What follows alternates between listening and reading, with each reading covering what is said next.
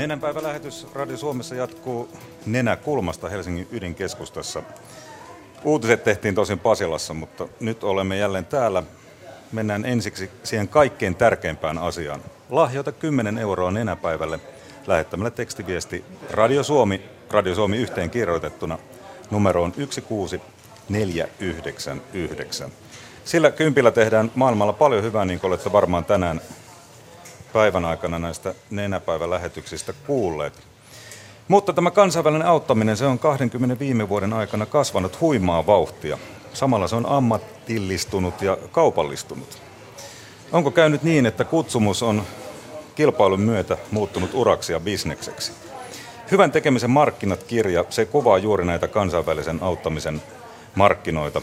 Nykyinen talousjärjestelmä on mahdollistanut erilaisten auttajatahojen kasvun, mutta järjestöjen täytyy sopeutua kansainväliseen kilpailuun. Ja tuolla alalla vaikuttavat todella monet tekijät.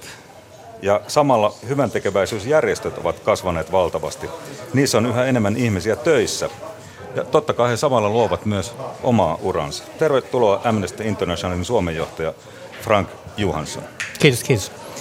Mietin kyllä, pilammeko hyvän nenäpäivän, mutta se ei tietenkään ole tarkoitus. Mutta tämä kirja on silti aikamoista luettavaa, et säästele siinä ketään, vähiten ehkä itseäsi ja omaa järjestöäsi. Pakko kysyä, onko tullut paljon palautetta? No, olen kaikkien niiden järjestöjen kanssa, joiden tilinpäätöslukuja tässä käyn kirjassa läpi, niin käynyt sekä ennen kirjan ilmestymistä että sen jälkeen erilaisia keskusteluja. Ja se ensimmäinen reaktio on aina ollut, että onpa, onpa tuttua. Tällaista keskustelua me käydään oman järjestön sisällä, että samat dilemmat, samoja kysymyksiä pohditaan. Ja sitten kun se keskustelu jatkuu vähän pidempään, niin, niin sieltä sitten kyllä melkein aina tulee semmoinen mutta. Pitääkö tästä keskustella julkisesti? Mun nähdäkseni pitää keskustella julkisesti, koska tavalliselle ihmiselle auttaminen näkyy nimenomaan sen järjestöjen markkinoinnin kautta. Ja se todellisuus on huomattavan paljon monimutkaisempi. Ja jos me halutaan näihin monimutkaisiin syy-seuraussuhteisiin puuttua, niin mun mielestä meidän pitäisi myös kouluttaa suurta yleisöä tai antaa heille mahdollisuus tulla osaksi sitä, että mitä tämä työ käytännössä on. Et mä näen tämän kirjan tietynlaisena kuluttajavalistuksena, tavallaan niin kuin kurkistuksena siihen, että mistä hyvän tekemisessä kansainvälisellä tasolla itse asiassa on kysymys. Jotenkin tunnut lähtevän myös siitä, että koko nykyinen malli pohjautuu siihen ikivanhaan, ehkä 1800-luvulla, on edelleen hierarkinen ja siinä edelleen näytetään, että rikkaalta pohjoiselta viedään rahaa etelään. Se on se malli aina vaan ja ikuisesti. Ja niin kauan kun tämä on se malli, niin se tarkoittaa sitä, että varsinainen päätäntävalta siitä, mitä tapahtuu, on sillä rahoittajalla, eli, eli tässä päässä. Ja mä ehkä, jos me nyt politiikkaa puhutaan tässä, niin mä ehkä sanon, että, että mun mielestä järjestöjen, jotka tekevät oikein hyvää työtä, että siis ei missään tapauksessa saa ymmärtää tätä sellaisena, että järjestöt jotenkin niin kuin olisi huonoja, mutta se malli, jonka sisällä he tekevät sitä työtä, on, on sellainen, että se tuskin tulee eriarvoisuutta maailmassa muuttamaan. Päinvastoin me ollaan nähty että tämän järjestöjen ison kasvun aikana, viimeisen 25 vuoden aikana, niin sama-aikaisesti eriarvoisuus lisääntyy. Ja itse asiassa se, että miten huonommin maailmassa menee, sen paremmin nämä järjestöt itse asiassa voi. Se, että onko näiden välillä joku syy-seuraussuhde, sitä mä en pysty todistamaan, mutta se on suhteellisen Se kuulostaa aika hätkähdyttävältä kyllä. Niin, niin. Ja siis mun, mä, mä ehkä sanon, että järjestöjen pitäisi ehkä enemmän keskittyä kotimaan tai siis pohjoisessa tapahtuvaan vaikuttamistyöhön ja jättää nämä niin kuin hyvän tekeväisyyshankkeet ja siihen liittyvä hyvin holhoava kuvasto vähän pois. Kuvissahan yleensä näkyy enimmäkseen lapsia tai sitten lapsia ja äitejä ja ne on aika passiivisia nämä kuvissa olevat ihmiset, ikään kuin he tarvitsisivat sitä apua. Mutta oikeassa maailmassahan joka puolella globaalissa etelässä on vaikka kuinka paljon ihmisiä, jotka itse toimii yhteiskunnallisen muutoksen aikaansaamiseksi, mutta niitä ei näy järjestöjen kuvissa, koska silloin ehkä sitten järjestöjen rooli niin kuin sen avun, avun kanavoivana, niin, niin voitaisiin kyseenalaistaa. pikkusen haluan näihin kuviin puuttua. Tässä yhteydessä haluan Juha Blumbergin nenäpäivän kuvaajaa Yleltä sen verran kehua, että tuota, hänen kuvissa on ehkä kuitenkin ihmisarvoa, kauneutta, jopa onnea, jota siellä köyhässäkin, köyhimmässäkin Afrikassa aina aika ajoin kuitenkin koetaan. Ilman muuta koetaan, sitä on ihan Ja selvää, semmoiset että- kuvat ehkä on tärkeitä. No, no siis itse asiassa, jos me katsotaan auttamisen järjestön kuvastoa niin kuin pitkällä kaarella, niin, niin semmoisesta niin sanotusta nälkäpornosta, jossa nähdään pullistuneita vatsoja ja, ja muuta, niin niistä on kyllä aika pitkälti päästy pois. Ja sitten taas se niin kuin vastatrendi tälle oli se, että näytettiin onnellisia leikkiviä lapsia. Mutta sekä, sekin on niin kuin, ö, vähän vaarallinen kuvasto, koska se ei aina ole sitä. Ja sitten, koska kaikki nämä niin kuin kuvamallit aina on jollain lailla hierarkkisia, niin, niin itse asiassa uusin trendi auttamisen kuvastossa on sitä, että, että tätä kärsimystä tai huono-onnisuutta tai muuta ei näytetä ollenkaan, vaan enemmän tämmöisillä niin kuin nokkelilla kuvilla ja sanaleikeillä, niin laitetaan se peili sen auttajan eteen niin, että hän voi itse niin kuin nähdä itsensä ja olla tyytyväinen siitä, että se tajus tämän hyvän vitsin tai, tai jotain muuta. Puhutaan sitten avustustyöntekijöistä ja näistä, voi sanoa, hyvän ammattilaisista. Koko ala kasvaa ja vahvistuu toisin kuin voisi luulla, mutta niinhän se menee. Kerro tähän vähän lukuja. En oikein ollut us- uskoa lukemaan tuossa kirjassasi. No siis me ajatellaan kehitysapua maailmanlaajuisesti, niin, niin ne rahavirrat ovat, ovat kasvaneet viimeisen 25 vuoden aikana semmoisesta 63 miljardista semmoiseen 140 miljardiin Yhdysvaltain dollareihin. Yli kaksinkertaistuneet. No, yli kolminkertaistuneet itse No miksi asiassa. meillä sitten koko ajan sanotaan, että aina vähennetään ja vähennetään kehitysapurahoja? No, no siis jos me, katsotaan, jos me katsotaan sitä, että se tapa, miten kehitysapua mitataan, niin se mitataan niin kuin bruttokansantulon osana. Ja, ja länsimaiden tavoitteena on joskus 60-luvulta saakka ollut se, että 0,7 bruttokansantulosta Ja hyvin köyhien länsimaiden itse asiassa nykyiseen verrattuna. Niin, niin, niin tota, ja siihen ei oikeastaan ole koskaan päästy kuin muutamia harvojen maiden kohdalla. Suomen kohdalla tämä tapahtui kerran 90-luvun alussa. Ja, ja kun tätä katsoo, niin se, se käyrä näyttää siltä, että se olisi niin kuin laskeva. Tai jos me katsotaan vain Suomen niin kuin prosentteja, niin se 0,7 käynnin jälkeen, niin se on leijunut semmoisen 0,5, 0,4, 0,6 prosentin välillä. Mutta jos me katsotaan itse rahasummia, niin, niin Suomen kehitysyhteistyö on, on tänä aikana itse asiassa kasvanut miljardilla.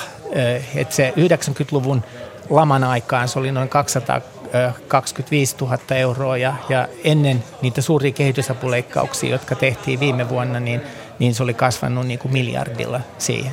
Jos me sitten katsotaan järjestöjen kasvua ja kun järjestöt on kasvanut kokonaisuudessaan Suomessa nämä kymmenen järjestöä, jos mä katson, ne on kolminkertaistuneet yhdessä. Jotkut järjestöt on kasvanut 20-kertaiseksi ö, ö, kooltaan ö, tulojen muodossa. Ni, niin niiden kohdallahan sä et voi semmoista bruttokansantulovertausta tehdä, koska sehän järjestöjen varallisuushan ei ole minkäännäköisessä suhteessa kansankunnan varallisuuteen. Ja samalla kun ala on kasvanut, totta kai siellä on enemmän ihmisiä töissä ja aivan niin kuin muuallakin, he ovat oman alansa ammattilaisia, joilla on tietysti halua kehittyä uralla, on varmaan myös kehityskeskusteluita ja tulostavoitteita, aivan niin kuin kellä tahansa meillä muissa, muillakin töissä. Totta kai, totta kai. Ja siis tämä auttamisen ammattilaiset on itse asiassa aika sekavaa joukkoa. Esimerkiksi ihmisoikeusjärjestössä voi olla juristeja, ö, ö, kehitysyhteistyöjärjestössä voi olla ekonomeja tai taloustieteilijöitä, voi olla antropologeja, voi olla uskontotieteilijöitä, mutta sitten sulla on myös ihan taloushallinnon pyörittäjiä ja sitten sulla on viestintäihmisiä, Ja markkinointi-ihmisiä. niin kuin missä tahansa olisivat. Kyllä, ja, ja tota, välillä nämä, nämä eri, eri toimijat järjestöissä eivät itse asiassa ole ollenkaan samaa mieltä siitä, että miten tämän järjestön pitäisi toimia. Et, et ne, et järjestöjen sisäinen niin kuin keskustelu siitä, että onko tämä oikea tapa viestiä vai ei, on, on hyvin erilainen. Et sanotaan, että kansainvälisyyskasvattaja on sitä mieltä, että pitäisi hyvin monimuotoisesti kertoa tai tai sitten niin kuin poliittisen vaikuttamistyöntekijä on sitä mieltä, että tämä niin kuin lakipykälä pitää olla aivan oikein niin kuin ilmastu, kun taas viestiä tai markkinoija on sitä mieltä, että tässä pitää vähän yksinkertaistaa, koska se muuten viesti ei mene perille. No uskallatko Frank Johansson tämän äh, hyvän tekemisen markkinat kirjan tekijä sanoa, että mitä sitten nämä nykyään valta, aika valtava määrä työntekijöitä sitten tästä kaikesta ajattelee? varmaan hyvin eri tavalla. Että, että mä, mä kuvittelisin, että on moni semmoisia työntekijöitä, jotka, jotka tota, kun ne lukee tämän mun kirjan, niin ajattelee, että just noin se on. Mutta sitten on myös hyvin monia sellaisia, jotka, jotka tulee vähän eri näkökulmasta. Ne saattaa ehkä vähän suuttua, että minä olen täällä puhtaasta äh, äh, Kyllä. Niin ideologiasta hengestä töissä. Kyllä, mutta mä, mä haluan tähdentää sitä, että enhän mä yhtä ketään ihmistä tai muuta mollaa, jotka niinku tekevät työnsä Etkä kunnolla. oikeastaan järjestöjäkään. Enkä järjestöjäkään, mutta mä ehkä sanon, että, että jos he aidosti haluavat maailman eriarvoisuuteen puuttua, niin, niin, niin voisi ehkä hiukan hioa sitä niin, että – yritetään tehdä jotain sille globaalille eriarvoisuudelle sen oman järjestön kasvun sijaan, että se tapahtuisi tulemalla paljon poliittisemmaksi. Ja nyt ihan viime päivinähän kun nämä paratiisipaperit ovat kertoneet siitä, että miten yritykset ja yksilöt eri puolilla maailmaa kiertää veroja, niin, niin yksi semmoinen ehdotus, mikä mulla on tuossa kirjassa, on nimenomaan se, että sitä kansainvälistä verotusta voisi harkita, koska silloin ne tulosiirrot, joita ilman muuta tarvitaan oikeudenmukaisemman maailman puolesta, niin voisivat tapahtua ehkä jotain muuta kautta kuin kehitysyhteistyön kautta. No avataan tuossa vielä vähän myöhemmin näitä miten mennä eteenpäin, mutta tota, joku viisas joskus sanoi, että tämmöisen järjestön tärkein tavoite on tehdä itsensä tarpeettomaksi. Ajatteleko kukaan enää niin? No mä oon itse asiassa Muistatko sen, kuka viisas se oli?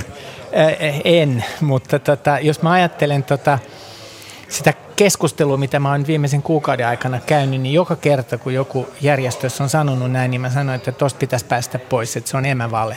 Mä, mä voin hyväksyä tuon ajatuksen, jos se on nuori 18-vuotias idealisti, joka niin kuin näkee sen noin, mutta jos me ajatellaan maailman suurimpia yksityisiä auttamisen järjestöjä, World Vision tai, tai Save the Children, eli suomeksi Pelastakaa lapset kansainvälisesti, jotka pyörittää ö, yli kahden ja puolen miljardin vuosibudjettia työllistää tuhansia ihmisiä, niin se on ihan selvää, että, että se olisi täysin vastuutonta heille niin kuin hyvänä työnantajana niin kuin edes ajatellakaan sitä, että ne lähtisivät ajaa niin kuin, omaa toimintaansa alas. Ei heillä ole siihen kiinnostusta. Kun he ja kerran tuskin, ovat tällä, siihen... tuskin tällä väestökasvulla, mitä köyhillä alueilla on, niin ikinä heillä on siihen mahdollisuuttakaan ihan realismia, jos ajatellaan. No ei ole mahdollisuutta, ellei me sitten niin kuin määritellä kansainvälistä kanssakäymistä ihan toisella tavalla. Että, et, et mun mielestä siis tietenkin meidän pitäisi globaaleja talousrakenteita muuttaa ja, ja tästä verotuksesta me jo hetki sitten puhuttiin, että jotta siis tästä päästäisiin pois, koska mun mielestä kehitys apu sellaisena kuin se on tällä hetkellä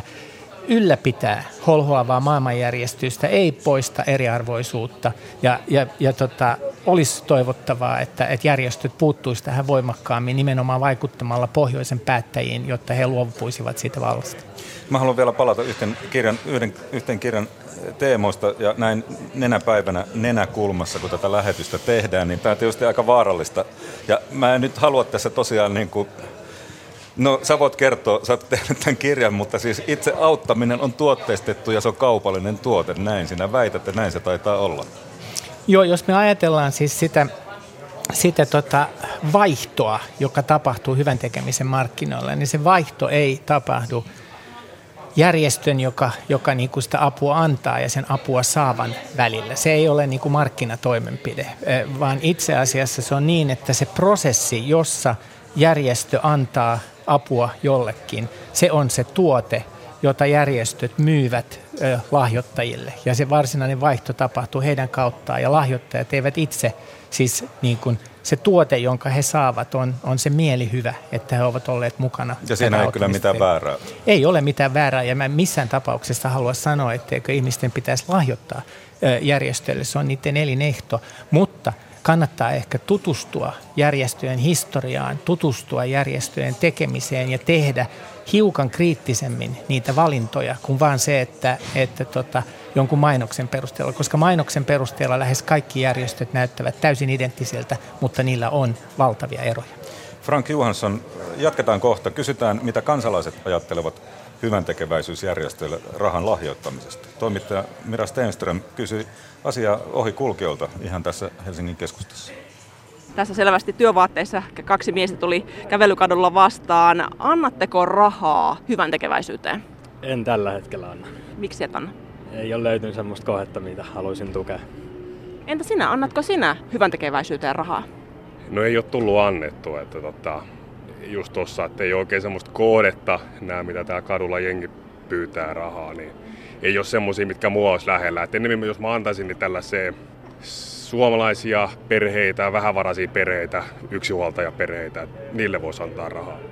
Et sen mä tiedän, siellä on köyhyyttä ja tiukkaa, niin se mua ihmetyttää, miksei niitä tueta enemmän. Mites teillä aukeavatko kukkaron nyörit hyvän tekeväisyydellä? Ei pahemmin. Miksi ei? Ei, kun on saanut niin paljon, tota, on tullut niitä epäkohtia. Ja se, että toimitsijoille ja kaikille muulle menee niin paljon, että se varsinainen, jos sä laitat kympi, niin meneeköhän siitä edes euroa sinne kohteeseen, että epäilen. Pitäisikö näiden hyväntekeväisyysjärjestöjen sitten enemmän avata, paljonko siitä rahasta oikeasti menee perille? Pitäisi, pitäisi todellakin. Että tuota noin, et ihmiset tietäisivät, että se raha menee sinne eikä ihan jonnekin muualle. Mm. Samoin kuin noissa arvonnoissa. Hirveitä palkintoja. Niin, mitä sitten jää sinne kohteeseen? Mikä on teidän suhteiden hyvän tekeväisyyteen? Annatteko rahaa eri järjestöille?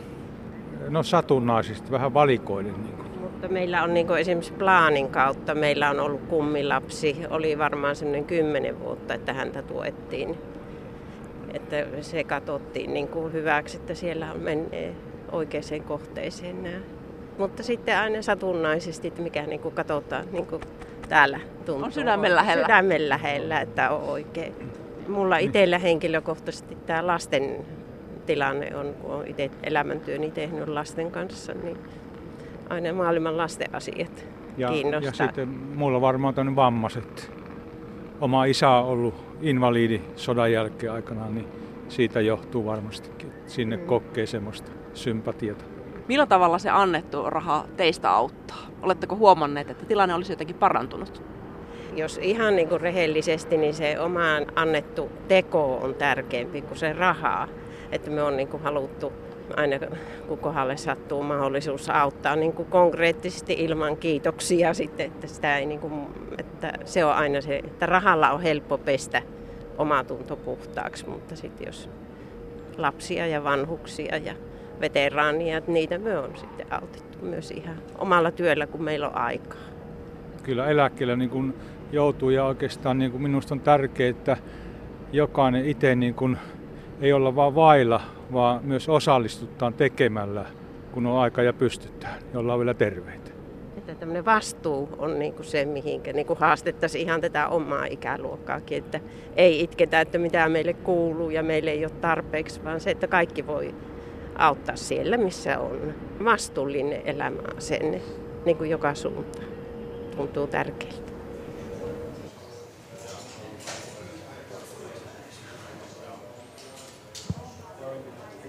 Tässä kuultiin vähän ihmisten mielipiteitä tästä rahan lahjoittamista. Amnestin Frank Johansson, miltä kuulostaa? No, tietynlainen sen skeptisyys paistoi läpi, joka mun mielestä on itse asiassa aika turhaa, koska ainakin niiden järjestöjen kohdalla, mitä mä oon tutkinut, niin, niin ei siellä kyllä mitään vedetä välistä turhaan. Siis se on ihan selvää, että jos sulla on ammattimainen organisaatio, niin sulla pitää olla tietynlainen hallinto. Ja jos sä aiot kerätä rahaa – missä tahansa yhteiskunnassa, niin sun pitää investoida rahaa sen rahan keräämiseen, ei se itsestään kävele ovesta sisään. Että, että tässä niin kuin suomalaisessa keskustelussa mun mielestä esitetään usein vääriä kysymyksiä, että ne hallintokulut ja varankerukulut ei ole oleellisia, vaan oleellista on se, että mitä se järjestö tekee niillä rahoilla, koska kyllä aina niin kuin saadaan enemmän sisään kuin mitä keräyskuluihin on, on, on tullut sikäli niin kuin ihmeellinen otos, että, että kuitenkin valtaosa suomalaisista itse asiassa lahjoittaa hyvin mielellään erilaisille järjestöille. Ja, ja jos mä oon niin kuin tutkinut näitä kymmentä suurta organisaatiota, niin hehän yhdessä siis keräävät kymmeniä miljoonia ö, euroja ö, hyvän tekemiseen, niin että, että ja hyvä olisi ihmiset jatkossakin antaisi heille rahaa. Ja tavallaan kilpailu taitaa huolehtia, koska tavallaan yksi paradoksi, että kun nämä on tuotteistettu, niin sitten kilpailu huolehtii siitä, että sen tuotteen on pakko olla kunnossa, eli avun on pakko mennä perille ja toiminnan on pakko olla eettistä. Muuten kilpailijat varmasti siitä huole, niin kuin huomauttavat. Juuri näin, mutta sitten siinä on myös se huono puoli, että itse asiassa kaikki järjestöt rupeavat näyttäytymään hyvin samankaltaisina. joka johtuu siis siitä, että markkinointikieli on, on, on pitkälti sitä, joka toimii. Ja sitten myös sitä, että itse asiassa työntekijät tänä päivänä, koska he ovat ammattilaisia, niin he myös siirtyvät järjestöstä toiseen sen oman urakehityksen kannalta parhaalla mahdollisella tavalla. No miten mennä eteenpäin? Joitain suuntaviivoja tuossa jo annoit, mutta No mä sanoisin, että, että kaksi asiaa, siis vähemmän, vähemmän kilpailua ja enemmän ihmisten aktivoimista ö, niin kuin aidoksi poliittisiksi toimijoiksi, koska mä luulen, että maailmaa ei voi muuttaa pelkästään ammattilaisten voimin, että tarvitaan siis niin kuin ihmismassoja, joka tekee muutakin kuin lahjoittaa, eli, eli haluaa osallistua yhteiskunnan muuttamiseen jonkinlaisen aktivismin muodossa. Ja, ja toinen on se, että ehkä sitä, että nämä suomalaiset järjestöt pyörittää omia hankkeita globaalissa etelässä, niin, niin sen sijaan voisi tehdä ehkä enemmän, enemmän niin kuin siirtää painopistettä poliittiseen vaikuttamistyöhön niiden isojen rakenteiden muuttamiseen. Kohta puhumme Suomen rauhanpuolustajien Teemu Matinpuron kanssa sodista, köyhyyden ja kurjuuden takana, niin kauan kuin niitä aina vaan syntyy, niin tämä avun tarve säilyy ikuisesti eikö sille alkusyyllekin pitäisi jotain tehdä? Ja se olisi varmaan se poliittinen vaikuttaminen. Kyllä, ja sitä varten myös tarvitaan sitä historiallista ymmärrystä siitä, että miten tämä ala on syntynyt ja miten se toimii. Ilma, ilman sitä, niin tämä on vaan tämmöistä niin kuin historiatonta hyvän tekemisen kulutusjuhlaa, jota sen ei tarvitsisi olla, jos järjestöt vähän rohkeammin kertoisi siitä, että, että minkä näköisiä ongelmia he kohtaavat ja mistä ne johtuu, koska silloin me päästäisiin niihin rakenteisiin. Mutta olisiko, olisiko se sitten kuinka houkutteleva tuote? No, hyvä kysymys. Mä, mä sanoisin, että jos se toimisi vain ja ainoastaan, jos kaikki järjestöt yhdessä haluaisivat vaihtaa sitä tuotteen kuvaa, että se olisi se tuote, jota markkinoilla myytäisi. Ja, ja itse asiassa yksi mun tarkoitusten kirjan tekemisellähän on, että me käydään julkista keskustelua myös järjestöjen kesken siitä, että miten tähän päästäisiin. Kiitos Frank Johansson Amnestista ja tosiaan ää, tuore kirjasi Hyvän tekemisen markkinat, se kuvaa juuri tätä problematiikkaa, mistä äsken puhuttiin, mutta menee toki siinä paljon syvemmälle, kun me ehdimme tämän tuokion aikana mennä. Kiitos. Ja hyvää nenäpäivää sinullekin. Kiitos. Ja sitten jatketaan, kuten äsken sanoin, Suomen rauhanpuolustajien toiminnanjohtajan Teemu Matinpuron kanssa. Näin vaihdetaan tästä kätevästi miestä lennossa. Teemukin saa jonkun puhelun, loppu, puhelun loppumaan siinä odottaessa. Ota tästä. Okei, okay. siitä headsettipä vielä oikein päin sen päähän, niin tota, kuullaan paremmin. Tuota tosiaan useimmiten juuri sota aiheuttaa sitä inhimillistä hätää, jota nenäpäivilläkin yritämme lievittää. Miksi rauhan aikaansaaminen on niin vaikeaa miten rauhanpuolustajien toiminnanjohtaja näkee kehitysaputyön?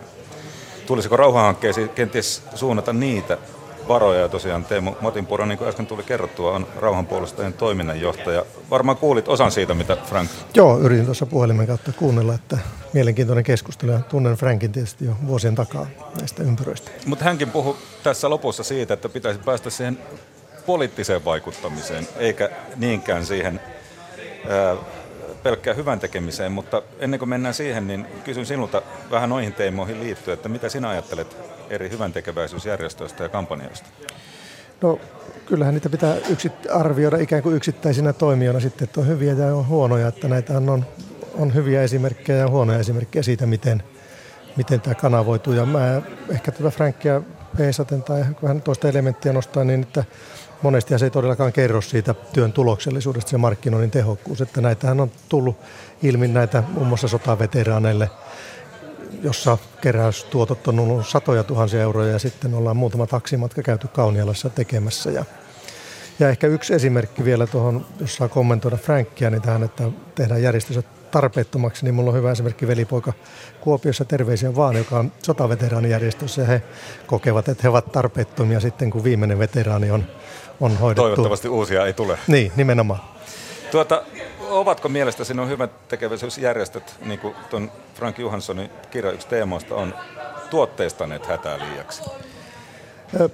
Se on ehkä se on järjestöjen kasvujen myötä, että ikään kuin se kasvun logiikka niitäkin pitää mielessä, niin se on tietysti kilpailuilla markkinoilla, niin sitä tehdään tuotteista ja ikään kuin kilpaillaan järjestöjen kesken näkyvyydessä, jotta saataisiin oma järjestö pyörimään. Että varmaan tämmöistä on, että niin tämä kilpailu ja tietysti osittain nämä tietysti pitäisi olla mahdollisimman transparentteja nämä järjestöjen ikään kuin tilinpäätökset ja taseet, jossa niin nähtäisiin sitten, sitten, että mikä näiden ikään kuin vaikuttavuus on. Mutta tietysti se on hyvin hankalaa sanoa sitten, että aika monella järjestöllähän onneksi on myös tämmöistä niin kuin yhteiskunnallista vaikuttamista, jonka niin kuin arviointi on taas sitten hankalampi sieltä numeroiden takaa nähdä. Että Paljonko näet, että rauhanpuolustajat on tuotteistanut rauhaa ja omaa toimintaansa? No ei, me aika vähän voi sanoa, että ollaan tuotteistettu sillä tavalla, että ei kilpailla tuolla. Meillä ei ole feissareita tuolla kertomassa, että anna rahat meille, me pelastetaan maailma. Että tämä ei ole niin meidän toimintataktiikka ja osattain vieroksutaankin sitä, vaan että meidän tavoitteena on saada ihmiset toimimaan joko meidän järjestö tai muuten vaikuttamaan yhteiskunnallisen kehitykseen ja näihin kuvioihin. Mutta toki tietysti ollaan myös tehty kehitysyhteistyötä aikoina ja tehdään myös edelleen hyvin pienimuotoista avustustoimintaa myös. No useimpien surkeiden olosuhteiden taustalla on melko lailla aina sota. Ja niiden kustannukset ovat inhimillisen hädän lisäksi myös taloudellisesti aivan valtavia. Siis sodan käyminen on varmaan ihmiskunnan kaikista kalleinta pienenkin sodan käyminen on valtavan kallista, joten rahastahan niin kuin maailman pelastaminen sinänsä ei voi olla kiinni. Ei todellakaan, puhutaan hyvin, hyvin marginaalisesta osuudesta varsevarusteluun käytetyistä varoista ja saman aikaan pitää myös mielessä myös se, että esimerkkinä sodat ei pelkästään ikään kuin sotana, aktiivisena sotana, joka aiheuttaa hätää, pakolaisuutta, nälänhätää ja niin edelleen, edelleen tuota, noin, niin, ää, aiheuta sitä avun tarvetta, mutta myös pelkästään olemassaololla armeijat on varmaan yksi maailman suurimpia ilmastonmuutoksen edistäjiä pelkästään olemassa ollessaan silloin, kun ne vaan harjoittelee ja eivät vielä ikään kuin ammu yhtäkään kuumaa ammusta ketään kohti. Ja ovat osatekijänä tässä ilmastonmuutoksessa, joka tietysti on ehkä se haasteellisin turvallisuusuhka, mikä meillä tällä hetkellä on. No mitä te Matin Puro sanot, jos unohdetaan ilmastouhka, niin mitkä on meillä pahimpia kriisejä tällä hetkellä maailmalla? Oh, se on hankala lähteä vertailemaan. Että se on vähän niin kuin tuo Frank Johanssonin kanssa joskus sitä, että murha on yksittäinen murha, sata on, että voiko niitä lähteä vertaamaan sitten sillä tavalla, mutta että tokihan me kaikki uutisia katsomalla nähdään nyt tällä hetkellä se lähi lienee se ikään kuin pahin paikka, missä tällä hetkellä taistellaan. Ja välillä jotenkin ehdittiin ajatella, että, että niitä kriisejä tulisi vähemmän, että on päästy eteenpäin. Joo, ja mä luulen just se, että tässä ei olla pureuduttu, että ollaan katsottu vain sitä pintavirtaa ja sitten ei ole nähty niitä niin kuin syviä juonteita, että missä nämä yhteiskunnat menee ja minkälaista kriiseistä on kyse. Että, ja mun mielestä tämä on myöskin ollut tietysti tämä on ollut kaikille osapuolille hyödyntävä niin tämä asekauppa kuin sitten nämä kumppanuudet erilaisten diktaattorien kanssa ja niin edelleen, jotka on sitten aiheuttaneet semmoisen kestämättömän tilanteen näissä maissa, missä sitten on leimahtanut. Toki siellä on tietysti ihan tämmöisiä perinteisiä geopoliittisia intressejäkin ilmassa ja muita perinteisiä, voisiko sanoa tämmöisiä valloitussotien, jossa ei nyt suoranaisesti maa-alan valloittamisen, mutta tiettyjen lojaliteettien maiden saamiseksi. No tulee joskus mieleen, että kun puhkeaa joku sotilaallinen iso kriisi, joka aiheuttaa sen, että satoja tuhansia ihmisiä, myös naisia ja lapsia ja varsinkin heitä, joutuu kodittomiksi, pakolaiseksi, puutteeseen, me reagoimme sitten herkästi vaikkapa SPRn kautta, että nyt kerätään rahaa, jotta lapset pääsevät suoraan sateelta ja saavat ruokaa. Ja mikä tietysti on aivan oikein, mutta miksi sitten siinä yhteydessä on niin vaikea puhua siitä sodasta ja sen syistä? No me rauhanjärjestöt ollaan puhuttu jo pitkään siitä, että jos, jos se olisi vaikka promille ja siitä, mitä käytetään näihin sotavehkeisiin tai operaatio Afganistanissa, niin tota, niin ilman muuta näillä pystyttäisiin ehkä, jos ei nyt estämään, niin ainakin lieventämään näiden konfliktien jyrkkyyttä. Mutta mistä johtuu se, että niistä puhuminen on niin vaikeaa? Se on helppo puhua siitä inhimillisestä hädästä ja sadoista tuhansista, jopa miljoonista pakolaisista, ymmärtää heitä, mutta sitten siihen johtaneista syistä on paljon vähemmän puhetta. No se johtuu tietysti siitä, että nämä syyt on ensinnäkin moninaisia ja sitten niihin vaikuttaminen ei ole semmoista ikään kuin yksittäistä ruoka-annoksen toimittamista hädänalaiselle tai pakolaisleirin ylläpitoa, joka on hyvin konkreettinen asia. Tässä puhutaan niin vuosien prosessista, jossa pyritään välttämään, saamaan nämä ristiriidaiset mielipiteet, ikään kuin tämä konflikti, joka on ollut siellä, joka ei ole vielä muuttunut aseelliseksi, ikään kuin purettua ennen kuin se laukeaa sitten. Ja useimmiten näillä on se tapa sitten, että ikään kuin nämä on helppo sytyttää, että, mutta sitten se sammutus on huomattavasti hankalampaa. Mutta ehkä estäminen huomattavasti pienemmin resursseisiin olisi mahdollista kuin se, että mihin nyt Suomikin satsaa kansainvälisen kriisinhallintaan huomattavasti enemmän kuin esimerkiksi Ahtisaaren perustaan CMIhin tai puhumattakaan suomalaisista rauhanjärjestöistä, joille ensi vuonna luvataan taas miinus 40 prosenttia vähemmän rahaa. No voisiko rauhantyötä ja sitten taas tämmöistä humanitaarista auttamistyötä ja ihmisoikeustyötä jotenkin yhdistää uudella ja paremmalla tavalla? Olisiko siinä yksi keino? Frank Johanssonkin tuossa puhui aikaisemmin juuri siitä, että pitäisi päästä siitä, että, että ikään kuin viedään rikkaasta pohjoisesta köyhään etelään rahaa, niin tuota, sen tilalle tulisi tämmöinen, että, että ihminen ikään kuin vaikkapa nenäpäivänä auttaessaan tulisi samalla osallistuneeksi sekä tämmöiseen humanitaariseen auttamiseen, ihmisoikeustyöhön ja sitten taas rauhantyöhön.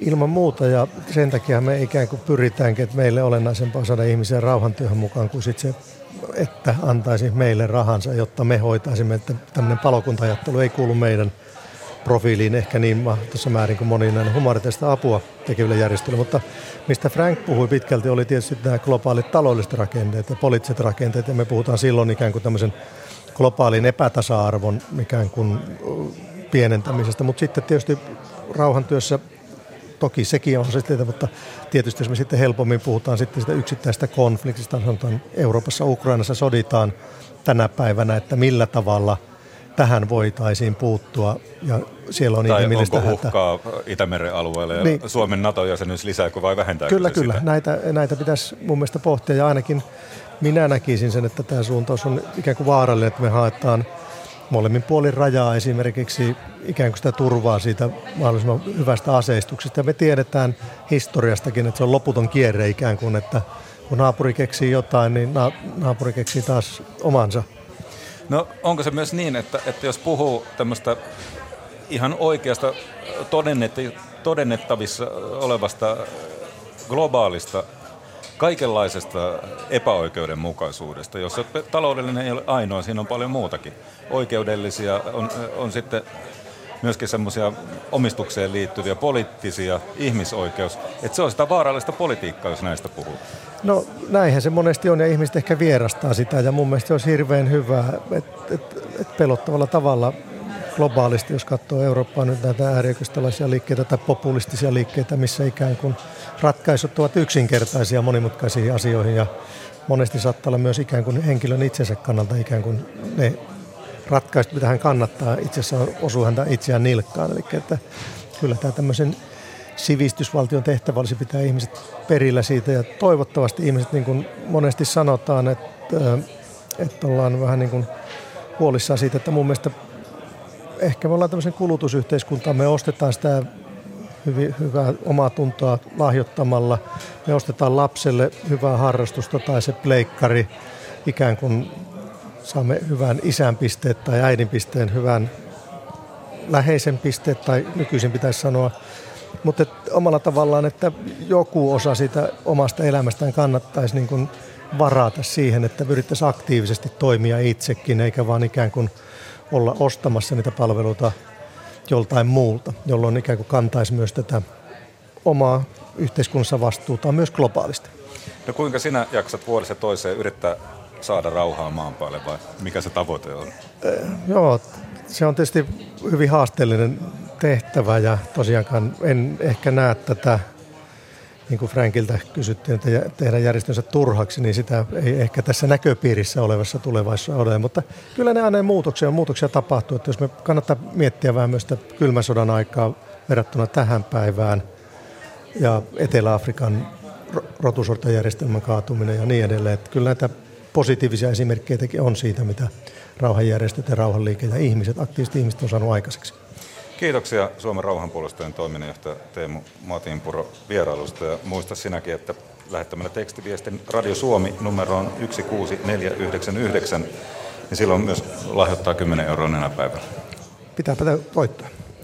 Ja täällä nenäpäivän tuella pyritään turvaamaan mahdollisimman monelle lapselle pääsy kouluun. Monen suomalaisen on vaikea kuvitella, millaista elämä olisi, jos koulu olisi jäänyt käymättä. Mira Stenström kysyy kansalaisilta, mistä kaikesta he olisivat jääneet paitsi, jos koulu olisi jäänyt käymättä. Hirveän paljon ja koko elämähän olisi ihan toisenlaista. Uskoisin näin, että se on ollut, se on ollut merkittävä tekemä, tekijä ainakin minun elämässäni. Sitähän on tavallaan sivistymätön ihminen, jos ei kouluja käy. Niin se jää monesta, monesta seurasta ja ammatti voisi olla mikä, se on koko, en osaa oikein sanoa mitä se on, mutta se on paljon elämän osa, iso elämän osa. Mistä asioista olisi jäänyt paitsi, jos koulut olisi jäänyt käymättä? No esimerkiksi lukemiseen ei olisi oppinut, ei, ei kertakaikkisesti mitään. Jotenkin tuntuu, että ihan kuin olisi ummikko melkein, jos ei osaisi mitään. Lasten koulutus on tosi tärkeä, että ilman muuta täytyy lapsia kannustaa, että käyvät koulua. Lukeminen, kirjoittaminen ja kaikki on ihan A ja O. Nenäpäivän tuella kerätään rahaa muun muassa koulutukseen. Tässä tuli naisporukka kävelykadulla vastaan. Jos te itse ette olisi käyneet koulua, niin mistä olisitte jääneet paitsi? Periaatteessa ihan kaikesta. Kaverit tulee koulun niin. kautta, kaikki lukutaitoa, kirjoitustaitoa, ihan kaikki. Ihan, va- ihan vaikka pelkästään jo yleissivistyskin, että kyllä se koulu luo sen ja äärimmäisen hyvän pohjan siihen loppujen lopuksi. Eli olette ilmeisen kiitollisia? Joo, ehdottomasti. kyllä. kyllä. No aika paljon sitä olisi kyllä jäänyt paitsi, että tietysti elämässä varmaan vaikuttaa työnsaantimahdollisuuksiin, ystäviin, kokemuksiin. Ihan niin kuin, kyllä se niin kuin perustavanlaatuinen asia ja, ja niin kuin todella tärkeä asia ainakin omassa elämässä ollut. Jos ajatellaan kirjoitustaitoa ja lukutaitoa, niin mikä, missä mahdollisesti on kaikista kullan arvoisimmaksi nämä taidot osoittautuneet sinun elämässä? Kyllä se on helpottanut sit niinku sitä opiskelua, kouluttautumista, työntekoa, ihan niinku per, perusosaamisia ihmisellä, että mistä pääsee eteenpäin. Et jos miettii kolmannen maailman valtiota, missä kirjoituslukutaito on huono, niin kyllä se näkyy siellä sit niin kuin yhteiskunnassakin. Että kyllä todella tärkeä asia ja, ja kannattaa sitä tukeakin. Niin, nenä päivänä kerätään tietysti rahaa niin koulutukseen, terveyteen kuin ravintoonkin, niin kuinka paljon itse tuet hyvän tekeväisyyttä? It, itse, itse näen, että niin kuin yhteiskunnan kautta tapahtuu tämä rahananto, että itse en suoranaisia tukia, tukia anna, mutta niin kuin yhteiskunnalla on tärkeä merkitys siinä avunannossa ja sitä kautta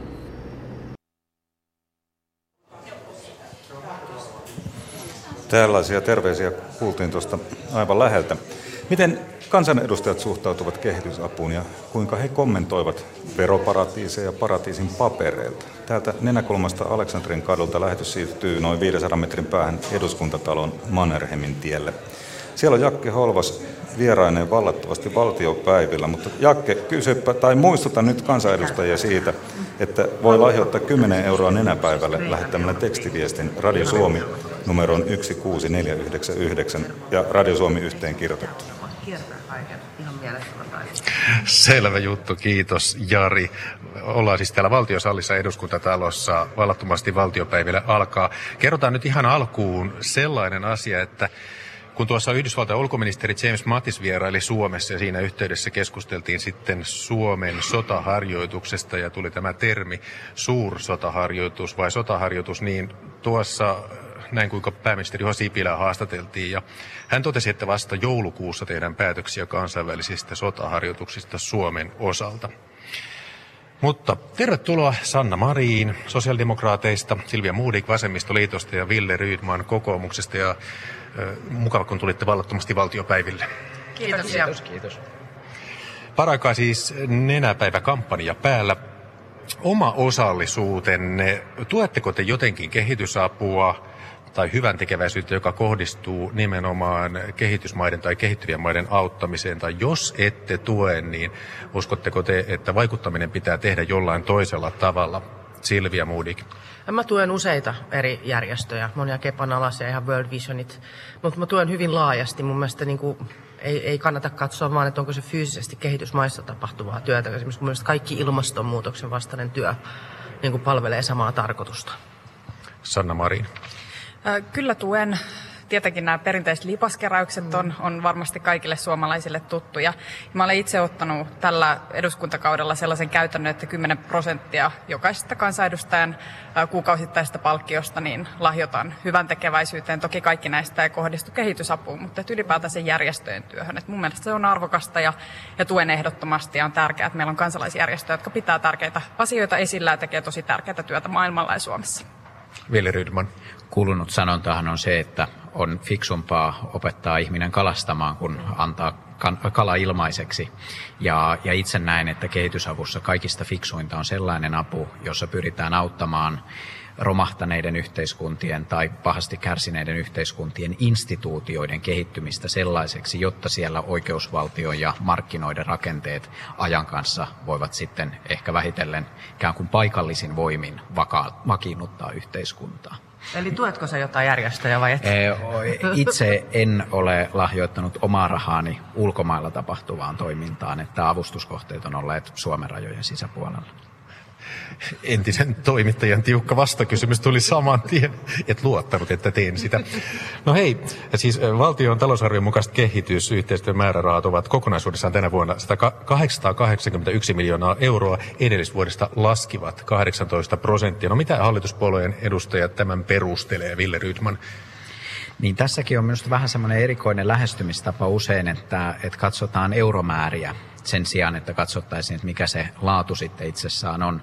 Mä itse asiassa on ollut panevinani merkille, että, että kautta linja maailmanlaajuisestikin yhä enemmän ollaan pohdittu sellaisia tapoja, jotka käytännön tuloksina tuottaisivat hyviä tuloksia. Ja Suomellahan on ollut myöskin tämä suuntaus, että ollaan nimenomaisesti investointien kautta ja luomalla sitä teollisuuden infraa ja työpaikkojen infraa kehittyviin maihin, niin pyritty ehkä luomaan vähän kestävämpiä edellytyksiä kuin sillä, että, että rahamääräisesti tai pelkästään erilaisiin avustushankkein kehitysapua pyrittäisiin antamaan. Tai eikö, jos enemmän rahaa investointina saa, niin eikö sille saa tehokkaampia infroja? Ei se, ei se niinkään ole, koska pitää olla myöskin riittävästi järkeviä kohteita. Ja, ja missään nimessä tavoitteen ei ole pidä olla itsessään se, että euroja käytetään mahdollisimman paljon. Jos nyt huomataan, että ei meillä nyt valtion talouden tilanne viimeisten kymmenen vuoden aikana muutenkaan niin hirmuisen hyvä ole ollut, niin kyllä me joudutaan tietysti kriittisesti katsomaan yhtä sun toistakin erää, mutta, mutta että kehitysavussa samoin kuin kaikessa muussakin julkisessa rahan käytössä on olennaista katsoa, että mitä sillä käytetyllä eurolla konkreettisesti saadaan. No hei, tänään tosiaan oppositio on julkistanut vaihtoehtobudjetteja. Vasemmistoliiton liitto haluaa vaihtoehtobudjetissa, että varsinaisen kehitysyhteistyön määrärahoja lisättäisiin 235 miljoonalla eurolla. Mutta huomasin, tai luinko väärin, että ainoa kehityssana SDP-vaihtoehtobudjetissa on tuotekehitys, varojen lisääminen tuotekehitykseen. Sanna Marin, onko se niin, että ensin Suomen asiat kuntoon? SDP-vaihtoehtobudjettihan julkaistaan ensi viikolla. Kas. Eli, eli ensi viikolla sitten päästään käymään kunnolla läpi meidän vaihtoehtoamme Mutta demokraattilehdessä niitä oli. talouden hoitamiseksi. Me olemme pitäneet ehdottoman tärkeänä sitä, että Suomen pitää saavuttaa tämä 0,7 prosentin raja kehitysavussa ja on häpeällistä, että tämä hallitus on romuttanut käytännössä Suomen kehitysavun määrän leikkaamalla merkittävästi kehitysavusta ja nimenomaan sieltä tehokkaasta kehitysavusta, mm. eli järjestöjen tekemästä työstä, jotka tekevät todella arvokasta työtä, joka on erittäin vaikuttavaa ja erittäin tehokasta ja sitten siirtänyt juuri FinFundin kaltaisille toimijoille tätä rahoitusta merkittävästi ja sekin voidaan nähdä leikkauksena ja on myös osoitettu, että, että näitä rahoja on päätynyt väärin taskuihin ja niitä on käytetty väärin. Onko jotain summia tiedossa, jos yli 200 miljoonaa oli ehdotus vasemmistoliitolta? No siis meidän tavoitteemme on edelleen tuo 0,7, eli se pitää olla se tavoite ja, ja tietenkin meidän vaihtoehtobudjettimme ja meidän esityksemme nojaavat tähän. Se on juuri näin. Ja sitten nämä, leikkaukset, niin nämä oli, ei pelkästään siis se rahallinen menetys, mä olen Sannan kanssa aivan samaa mieltä, että se meni just sieltä vaikuttavimmasta päästä, vaan se, että se tehtiin kertarysäyksellä niin, että semmoisia vuosien projekteja jäi niin kuin kesken. Että se oli niin kuin typerää säästämistä. Että olisi edes katsottu semmoisia kesken olevia hankkeita, katsottu ne loppuun. Monet hankkeet on esimerkiksi kolmevuotisia. Mutta mä oon ihan samaa mieltä, että meidän pitää katsoa, mikä on se vaikuttavuus, mutta ei, ei koko kehitysyhteistyö voi toteutua FinFundin kaltaisten toimijoiden kautta. Ei pidä myöskään ajatella niin, että on joko tai. Että joko me rakennetaan kaivoja tai sitten me tuetaan niin kuin yritysten investointeja, vaan tarvitaan sitä kokonaisuutta, tarvitaan molempia. Mutta Suomen yksi painopiste kehitysyhteistyössä on aina ollut opetus- ja koulutusmahdollisuudet, tasapuoliset koulutusmahdollisuudet kaikille. Ja se on aivan keskeistä työtä, mitä me tehdään, joka ihan varmasti rakentaa palikoita näille yhteiskunnille sitten itse pitää huolta itsestään ja rakentaa omanlaistaan hyvinvointivaltiota. No hei, mennään FinFundiin ja sitten näihin paratiisipapereihin kohta. Vielä tällainen kaksijakoinen erittely. Tuossa jo Ville Rydman vähän siitä puhui. Siis millaisilla tavoilla nykyään saadaan kosketus auttajiin, siis täällä Suomen päässä niihin, jotka haluavat auttaa. Mikä motivoi auttamaan teidän psykologianne mukaan? Tässähän on esimerkiksi sellainen muutos, että 80-luvulla oli kuvia nälkiintyneistä lapsista, jolloin vedottiin myötätuntoon. Nykyään melkein ne kuvat ovat sellaisia, että ne lapset ovat iloisia, kantavat koulukirjoja. Tässä on yksi mielikuvatason muutos. Mistä se kertoo ja tämä pääkysymys, mikä on se tapa, jolla saadaan ihmiset liikkeelle täällä Suomessa? Ehkä nämä kuvat ovat muuttuneet positiivisemmiksi senkin takia, että halutaan osoittaa, että mitä kaikkea hyvää sillä kehitysyhteistyöllä ja, ja niillä rahoilla ollaan saatu aikaiseksi. Ja olen itse sitä mieltä, että, että kuten tässä vähän Silvia edellä viittasi, että Suomen kannattaa ehkä fokusoitua nimenomaan tiettyihin tietynlaiseen kehitysyhteistyöhön, erityisesti naisten oikeuksiin, tyttöjen mm. oikeuksiin, koulutukseen, sitten myös näihin asioihin, mihin Ville aikaisemmin viittasi, että saadaan yhteiskunnan rakenteita kuntoon ja sitä kautta yhteiskunnat toimivimmiksi.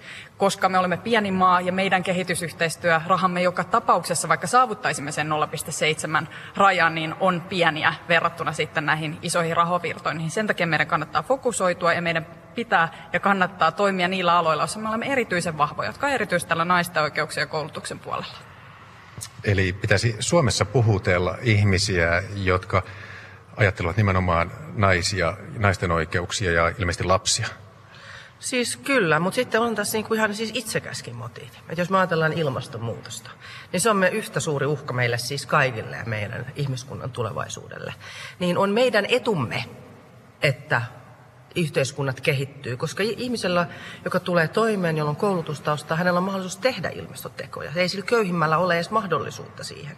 Eli tavallaan tässä on ihan niin kuin meidän oma etummekin on, on pelissä, että ei tämä mitään täysin pyyteetöntä siis sinänsä ole. Se on meidän yhteinen etu torjua ilmastonmuutos. Mutta mä oon itse iloinen, että ne kuvat on muuttunut tähän niin kuin positiivisempaan suuntaan, koska siitähän nimenomaan on kyse. Varmaan meidän ikäpolvi on just se, joka muistaa ne lapset, joilla oli kärpäsiä silmissä ja se oli niin kuin mun lapsuudesta kuvastoa. Ja se niin kuin järkytti, kun sä olit samanikäinen. Mutta onhan se ihan totta, että jos me haluttaisiin, että ihmiset antaisi rahaa näihin, niin viedään tuonne rautatieasemalle joku niin kuin todella onneton lapsi istumaan. Ja sitten kyllä se, se koskettaa ihmistä. Ja toivottavasti suomalaisilla, ainakin isolla osalla vielä itsellään se muistaa, että me, meidän tarinahan on ihan sama. Mehän ollaan oltu myös hyvin, hyvin köyhä, kehittyvä valtio. Me ollaan saatu muilta apua ja me ollaan tehty oikeat ratkaisuja ja panostuksia ja saatu rakennettu se hyvinvointi, mikä meillä on tänään. Ehkä ihmiset myös näkee sen oman tarinan tarinansa ja sen historian, että, että suotaisiin se mahdollisuus myös muille. Mikä se Ville Rydmania? Niin, nämä on vähän semmoisia mainosmiehen kysymyksiä, että millä tavalla saa ihmisen rauttamaan kukkaron nyörejään.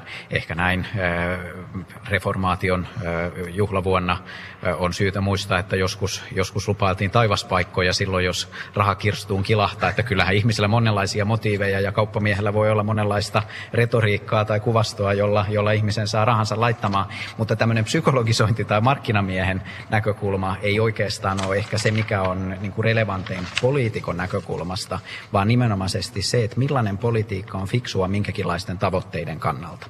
Ja jos ajattelee kehitysyhteistyötä yleensä, silloin kun toimitaan hyvin puutteellisesti toimivissa yhteiskunnissa, niin oikeastaan riippumatta siitä, että mikä on se avun tai mukana olemisen yhteistyön tapa, niin aina on haastavaa valvoa kovin vieraassa kehittymättömässä ympäristössä sitä, että kuinka tehokkaasti ne rahat käytetään. Ja sen takia, niin kuin nytkin on tullut ilmi, ja hyvä, että tulee ilmi epäkohtia, niin yhtä lailla hankemuotoisessa avustuksessa, investoinnissa ja muissa, että millä tavalla nämä tehokkaasti toteutetaan. Mutta sen perusjutun pitää olla nimenomaisesti se, että meidän tulee välttää sellaista apua, joka ylläpitää tai voimistaa riippuvuutta avun saajalle avun saajasta ja pyrkiä kehittämään sellaisia yhteistyön auttamisen tapoja, jotka, jotka ajan kanssa tekevät itsensä ennen pitkää tarpeettomiksi. Ja näissä olennaisimpia juttuja on tietysti ensinnäkin silloin, kun on kyse kriisialueesta, niin kriisialueesta sen, sen vakavimman tilanteen yliauttaminen ja sitten toisaalta se, että rakennetaan sellaisia instituutioita, jotka pitävät sitä yhteiskuntaa pystyssä. Koska se peruslähtökohtahan on se, että kaupankäynti, yrittäjyys, työ luo vaurautta, mutta ennen kuin kaupankäyntiä, työtä ja yrittäjyyttä voi olla, niin pitää olla riittävät, riittävän vahvat oikeusvaltion instituutiot. Ja juuri tässä asiassa meidän on järkevää ihan oman etunkin mukaisesti jossakin määrin olla mukana. Siirrytään kohta toiseen aiheeseen. Lyhyet kommentit vielä Silvia Moodikilta ja Sanna Marinilta. Tässä pitää muistaa se, että kehitysyhteistyötä on monenlaista. Me jossain kohdissa tuemme jonkun maan budjettia suoraan, jolloin he voivat laittaa koulutukseen enemmän rahaa.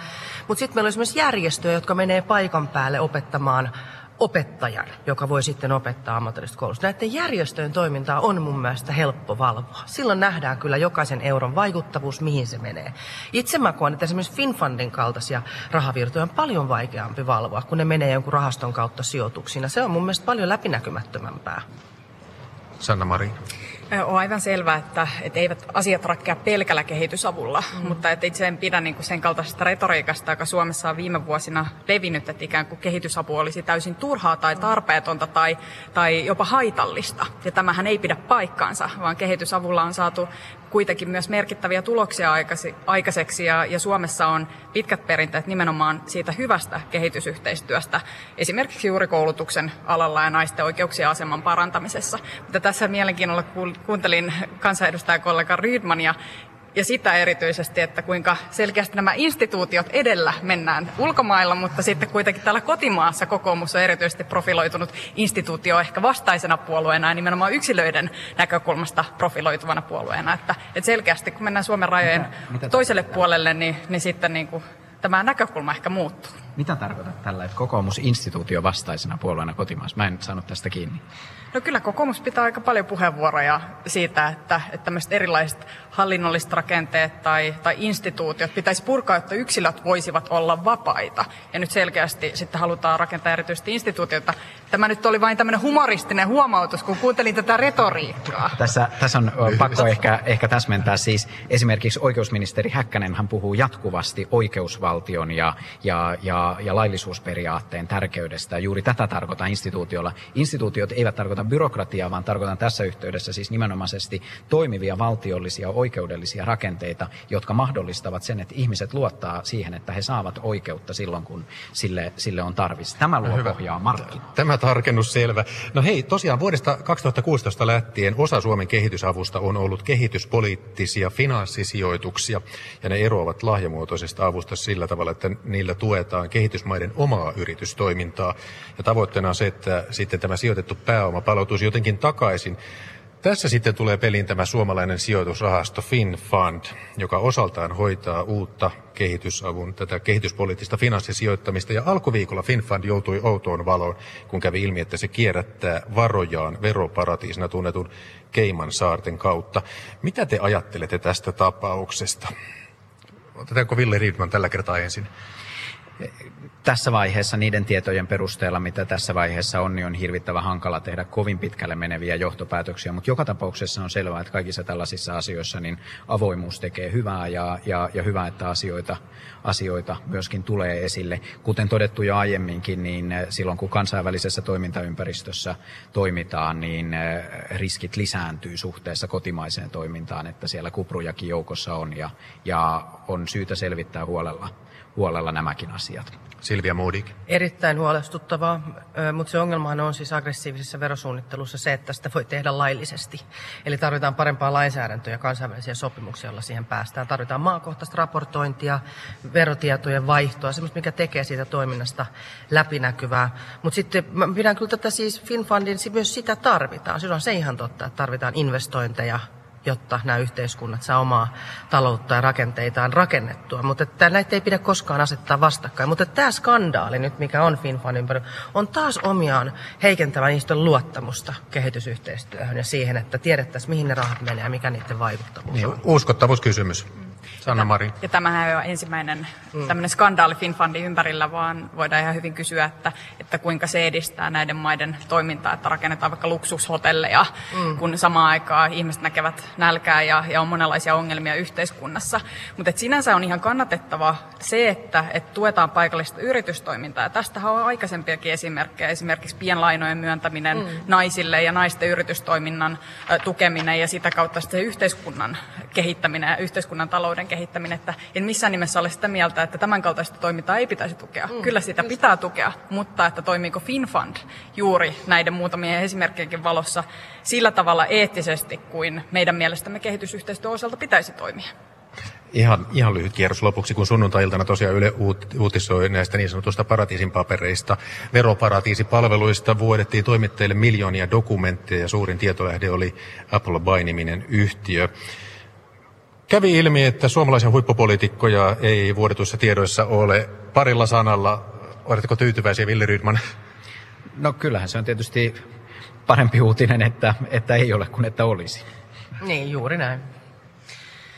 Kyllä, SDP pitää tietenkin tätä verovilppikysymystä ja ylipäätänsä näitä veroparatiiseja todella huolestuttavana asiana. Me ollaan julkaistu nyt tänä syksynä tämmöinen verokeidasvilpi ja vero, aggressiivisen verosuunnittelun vastainen ohjelma, jossa on hyvin laaja joukko 23 toimenpidettä, jolla me saataisiin tämmöinen toiminta loppumaan. Ja nyt meidän Kiitos. toivottavasti poliitikot löydetään yhteisymmärrys siitä, Minä että kannatan tämä, sitä, tämä pistetään käyntiin. Sanna Maarin, Silvia Modig, Ville Rydman, suuri kiitos teille. Kiitos paljon. Kiitos paljon. Ja sitten Jari Mäkäräiselle. Kiitoksia Jakke Holvas. Toivottavasti Jakke kertoi noille kansanedustajille, että, että tuota, jos haluaa lahjoittaa ja haluavat hän he nenäpäivälle 10 euroa, niin lähettää tekstiviestin Radio Suomi yhteenkirjoitettuna numero 16499, niin se apu menee varmasti perille. Ää, lähetys alkaa lopulla, mutta tästä jatkaa sitten samasta Nenäkulman studiosta Paavo Häikiö. Yle Helsingin iltapäivälähetystä. Mitäs teillä on nenäpäivän kunniaksi tiedossa? Tänään kysytään ihmisiltä hyvin yksinkertaiselta kuulostavaa kysymystä. Normaalisti jos tapaat tutun pitkästä aikaa, niin sä kysyt siltä, että mitä sinulle kuuluu, ja sitten siinä jauhetaan tämmöistä kevyttä läppää Ihan, okay. puolin toisin, niin mä vähän twiikattiin tuota kysymystä nenäpäivään sopivaksi, koska nenäpäivän teemana on laita hyvä liikkeelle, niin me kysytään ihmisiltä tänään, että mitä hyvää sinulle tänään kuuluu? Tuo on hyvä kysymys. Minulle kuuluu sitä hyvää, että oli ilo tehdä tätä ajantasaa täältä Nenäkulman studiosta. Varsinainen nenäpäivä sitten perjantaina, eli televisiossa Yle TV2 on koko illan nenäkanava. Pikku kakkosesta aina lähelle puolta yötä. Radio Suomessakin nenäpäivä kuuluu tämän päivän jälkeen. Nimittäin silloin perjantaina kuullaan vielä nenäpäivän puhelinlangat laulaa. Mutta nyt hetkeksi Pasilan uutistudioon.